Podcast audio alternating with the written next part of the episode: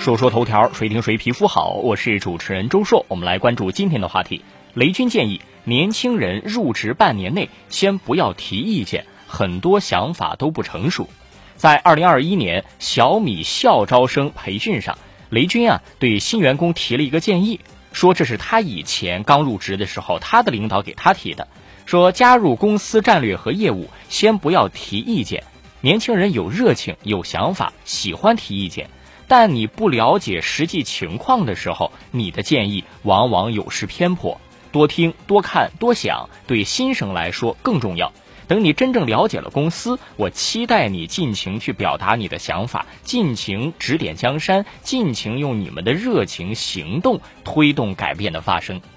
如果单看媒体报道的标题说年轻人入职半年内先不要提意见，好像感觉雷军在打压年轻人。不过，结合全部语境，我倒不觉得他有什么恶意。舆论也是倾向于雷军说的很实在，这是一个企业家很委婉的对年轻人的一个建议，就是在不了解情况的条件下，不要随便提出观点，因为你刚入职，提那些战略性意见不太切实际。我赞同啊，没有调查就没有发言权，特别是雷军针对的是公司战略和业务，这个我觉得年轻人确实插不上什么太多的话。战略部署应该是企业以五年甚至十年为维度的规划，是经过高层和专家反复论证的。你来了就给推翻了，那之前的人都成了吃干饭的了。但是年轻人真的应该一言不发吗？当然不是。如果你完全遵从他的话，那就没治了。而网上很多支持雷军言论的。在我看来啊，很多都是既得利益者，以过来人的身份指点江山，甚至把人家雷军本来的意思说你等着了解实际情况了再去发表观点，曲解成了年轻人就不要瞎提观点了。这就是部分别有用心的人利用雷军的谈话去打压年轻人了。要我说啊，年轻人提意见或者不提意见，要结合具体情况，把握准一个词，那就是恰当。什么叫做恰当呢？就是不能不该说话的时候乱说话，特别是没边没际的瞎扯秀智商。当该你说话的时候呢，又一言不发；提个细节方案的时候也韬光养晦。那你说你怎么表现啊？怎么能让领导了解你的能力呢？所以说，雷军的建议要辩证看待，任何事物都应该辩证看待。如果站在企业角度，我们可以往恶意的方向去揣测。为什么让年轻人要少提意见？因为企业是希望基层员工能够更加踏实的完成工作的。如果大家都心思活络，啥事儿都要自主选择，那谁来干苦活累活呢？是吧？当然，这个事情我们也要针对言论出自企业家，我们姑且不叫他资本。企业家什么意思？企业是他的呀，他是老板啊，他喜欢什么样的员工，他说了算。极端一点可以这样理解吧。所以说，把持住话语体系的这群人。他喜欢年轻人这样，规则谁定呢？当然是他们定。如果他们这会儿说年轻人进到公司就要跟中层去硬刚，这样才能看到年轻人的活力，大概网络上依然是支持，认为他说出了年轻人的心声。所以说，归根到底，这个社会上的话语权还是要掌握在前浪的手中嘛。说是为年轻人提建议，但背后肯定也有自己的考量，这是节约人力成本的有效手段。另外，年轻人也要深刻的认清楚自己几斤几两。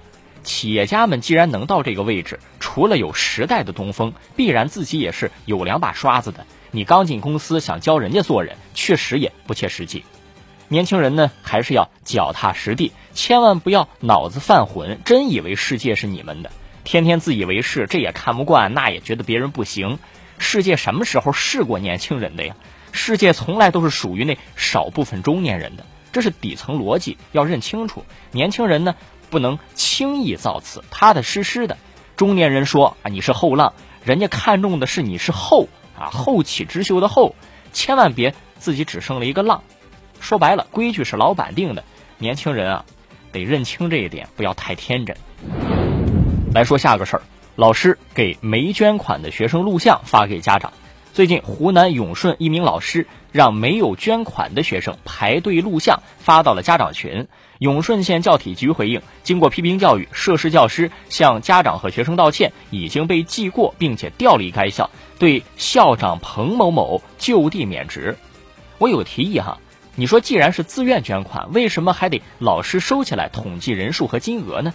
为什么他就不能在校门口或者楼道口直接设置捐款箱，让学生们你捐多少钱自行投进去就行了？这才是自愿捐款的意义所在呀！我不知道这个捐款问题是上级有指标任务，还是学校或老师自行领会错了精神。反正每次老师说自愿捐款，总有那么些学生是被半强迫捐的。而且我觉得是这么一个道理哈：学校组织捐款，学生显然是没有收入能力的。所以说，本质上是家长在捐款，而比如说一个城市也好，或者针对某个特定事件的捐款也罢，家长们所在的单位必然也是要求捐款的。这个问题就是，有孩子的家长可能就要捐两次钱，这就违背了捐款的本意了吧？严重点说，对一些本来经济情况不好的家庭来讲，你不能劫贫济贫吧？至于拍照这个事儿本身，提醒所有人，有点权利啊，一定谨慎用。谦虚点，不要高高在上，不要损人利己，因为这多半会反噬到自己。说说头条，谁听谁皮肤好。我是主持人周硕，下期节目咱们接着说。